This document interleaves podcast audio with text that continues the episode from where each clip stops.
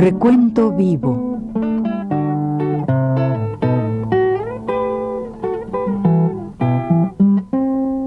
Mis décadas.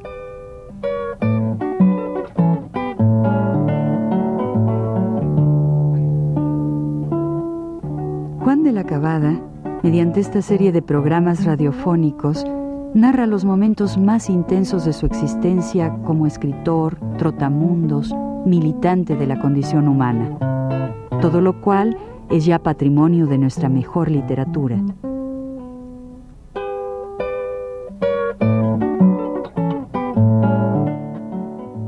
Con ustedes, Juan de la Cabada. Pues sí, con seguridad, mi amigo Quincy tenía razón en pensar que yo naturalmente era un muchacho idealista puramente. Porque sí, en efecto, a esa edad, pues tenía yo un sentido de justicia y de protesta social, pero digamos con un sentido caritativo, pudiéramos decir, ¿no? Un sentido así de, de los buenos y los malos. Y como es lógico, la sociedad no se divide en buenos y malos. Sería muy fácil entonces que cambiar el mundo si fueran buenos y fueran malos. Sino que no tenía idea de que la sociedad estaba en realidad y sintiéndolo como debe ser dividida en clases sociales, ¿verdad? En una clase explotadora que no le conviene nada la del bienestar del explotado y una clase explotada que no le conviene nada que lo que la de, todas las, las, las digamos las maniobras y, las y las las condiciones a que lo somete el explotador. Claro yo después eh, podía yo podía entender bien cómo podía haber un señor que a lo mejor era un explotador y era buena persona en su casa verdad y también cómo podía suceder también podía ser que hubiera un obrero que no fuera tan buena persona, fuera ese sentido, pero desde el punto de vista social, el señor aquel que parece buena persona es un explotador y el otro es un explotado. Entonces había que estar naturalmente en favor de los intereses en la lucha de clases y no por la bondad o la maldad, por la por el sentido caritativo, qué malos son, qué buenos son, ¿no? ¿No? Entonces, claro, es verdad que, claro, hay cuántas señoras hay que se desmayan cuando ven una gota de sangre, ahí se desmayan. Pero cuando hay un movimiento de huelga que afecta a su marido, está reclamando a la policía y quiere que maten a todos, porque ese es su, dinero, sus intereses. ¿no? Lo vemos todos los días eso. Eso no es. Y eso realmente podía suceder conmigo, que era un muchacho naturalmente ilusionado no tenía naturalmente un sentido básico de la realidad que después debía tener, no sé si todavía lo tengo, pero podía adquirirlo con el tiempo, ¿verdad? Y entonces Quincy tenía razón.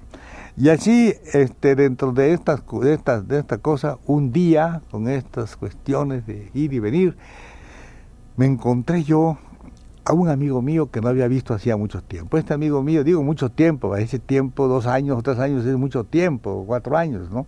Yo no había visto a un muchacho, Arturo Oliver, que decíamos Tom, no, hacía años. Entonces, cuando vengo de Cuba, me lo encuentro en Tampico, que era contador de un barco que se llamaba el Tehuantepec, un jovencito, ¿verdad? Y me encuentro, nos abrazamos y nos vamos a un lugar que se, que se, llama el Gambrinus, donde había el, donde había el, el digamos, el, el encargado de allí, de ese lugar, era un muchacho que vino conmigo en el barco que se llama, todavía debe vivir, digo ahora no es muchacho, se llama Gabriel Sosa. Y me tenía un cariño enorme, pero yo nunca he sabido la gente por qué lo quiere a uno, por cualquier tontería que uno hace, ¿no? Cualquier cosa. Este no tenía pantalón para presentarse a buscar trabajo cuando llegó a Tampico, no tenía ropa, digamos.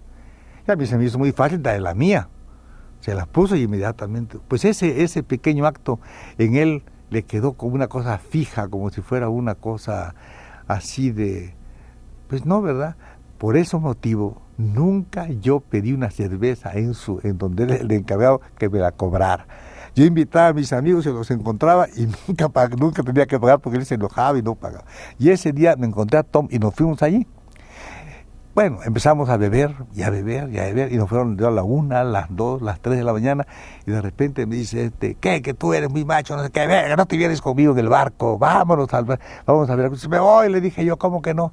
Sí, bueno, sí, man. Entonces me fui a mi, allá, a la casa de mi familia, a mi, mi, tía Isabel, mi tío Pancho, saqué a esa hora mi ropa, brinqué por encima de la, porque estaba cerrado ¿verdad? Bien cerrado con no sé qué cosas, todo eso, eh, que era todavía, de, todavía no, amanecía, a las cuatro, así, a las cinco.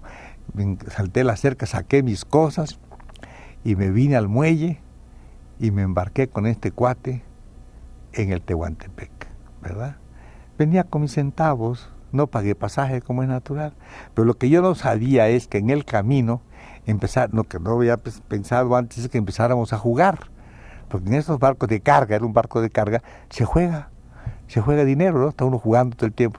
Y las 24 horas que hizo el viaje, nos las pasamos, juegue y juegue, y yo llegué a Veracruz sin un solo centavo. Y sin decir nada, porque a esa edad, que yo tenía entonces 19 años, es muy comprometido, no puede uno decir, ahora yo soy capaz de decir, oye, dame un peso, dame, en ese tiempo nada, ¿no? Como iba a decir, yo nada, y salí sin un centavo con mi maleta, y me fui a sentar ahí a la, a la, ahí frente, frente a la parroquia. Sin un fierro me senté, ¿verdad? En el jardín y fueron pasando las horas y como digo, tres o cuatro de la mañana, nada más mi maleta a mi lado, vino un policía. ¿Qué hace por aquí, joven? Pues nada, estoy aquí pasando el rato, no sé cuánto él se dio cuenta y dice, mire, yo no vivo muy lejos, si no, si quiere, porque no me acompaño, le dejo allí, porque yo tengo la guardia y se puede quedar allí en mi casa, no sé qué. Pero lo podía llevar detenido, digo, si quiere lléveme, no, no, no, no, pues ¿por qué me va a llevar esto? ¿Por qué no? Yo estaba muy sentado ahí, además vestido como Catrincito, como te digo que, entonces me dice, vamos, y lo, me llevó, me dejó, me dio una, una, una camita ahí, ahí me quedé yo hasta como a las 10 o 11 de la mañana, ya me levanté, me fui a caminar con mi maleta por todos lados. Pasé el día sin nada más, ¿verdad? Del tingo al tango, por todas partes. Llegó la noche, me fui, me fui a un, a, un hotel, digo un hotel, a un, a una, un restaurante, que esos que no se cierran en, en Veracruz. Y me senté allí y no sabía qué pedir y pedí, pues no tiene papel. Sí, como no, me dijo el traía un papel. Y me trajo. Un papel para que yo escribiera algo, ¿no? Y me puse yo a escribir, no me dijo nada, esas horas así de la madrugada que nadie habla. Y de repente se acercó un señor, un hombre joven, muchacho de unos, bueno, muchacho, un hombre de unos 30 años o 35 años. Y me dice, ¿y español? Hola, eh, ¿Qué haciendo? Pues aquí le dije escribiendo, escribiendo esta hora, sí, escribiendo. ¿Y qué? ¿Por qué? No, pues escribir recuerdos. ¿Y de qué recuerdos? Pues de todo, mis viajes, mis cosas. Ah, usted ha viajado. Le digo, sí, ¿de dónde viene? Digo, de Cuba. Y a mí eso de Cuba siempre me ha dado resultado, porque yo había vivido en Cuba y lo que no sabía era que en esos lugares había mucha gente que había estado en Cuba, ¿no? Sobre todo en Veracruz. Oh, Cuba, pues yo ya, ya, vengo de allá, hombre, yo he estado allá muchos años, hombre, trabajaba allí. Y bueno, empezó a comentarme de, de La Habana y todas esas cosas. Y, pero se hizo el tiempo, yo también contaba historias, historias, y cantaba yo cosas y todo. Y él también, y de repente me dijo, ya, ya, son las cinco. Le digo, bueno, las cinco está bien. Dice, no, no está bien, porque ya yo, oye, ¿dónde vas a dormir? Me dice, digo, ¿a dónde? Pues no, digo, no. No, hombre, no, pues, vente aquí, yo soy el dueño del hotel, el Hotel Juárez se llama el hotel. Y entonces el dueño del hotel, fuimos a ese hotel, me dio un cuarto, y allí estuve al día siguiente me levanté, anduve por la calle y me encuentro un amigo mío, Cáceres, que me dice, gracias Juan, por acá, pues nada. ¿Y qué haces? Pues aquí caminando. ¿No has visto a tu familia? Le dije, no, aquí están, hombre. Allí estaban dos tíos míos, Adolfo Alomía y una tía mía, mi tía Charo, en la calle de 5 de Mayo y, el otro en la calle de Vicario, Vicario 20. Fui a ver a mi tía Charo porque, eh, y ahí llegué enseguida y ya me pude quedar en Veracruz, unos días muy agradables, y era aquella época, ustedes recordarán, los que todavía tienen un poquito menos años que yo, los años que yo, recordarán ustedes aquel movimiento inquilinario muy fuerte que hubo en Veracruz, que dirigía aquel líder llamado León Toral, ¿verdad? Era muy interesante porque mientras una tía mía, riquilla, riquilla, claro, pero ella tenía un sentido verdaderamente, este, digamos, eh, de esa noble, ¿no? De la vida.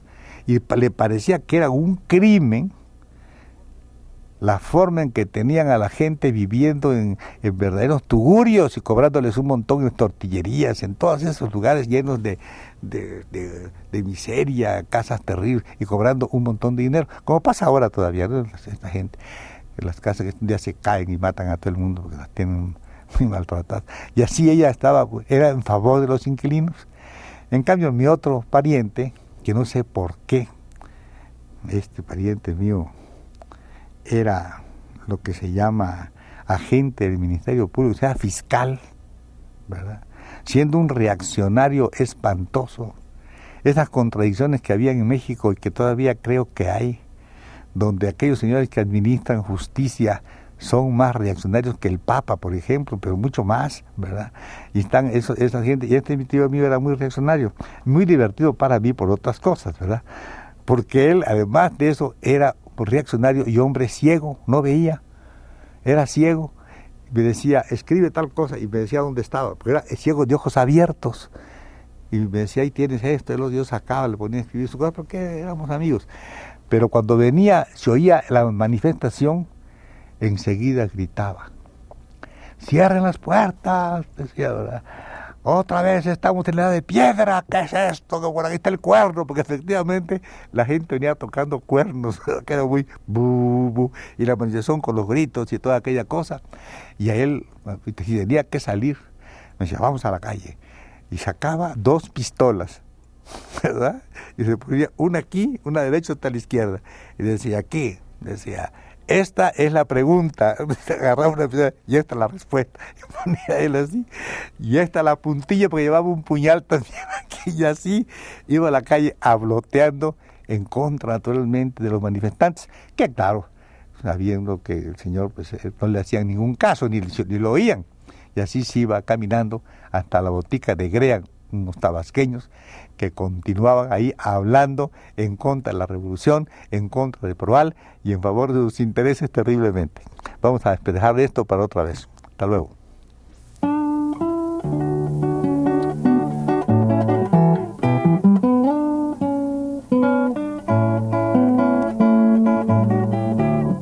Radio Universidad presentó Recuento Vivo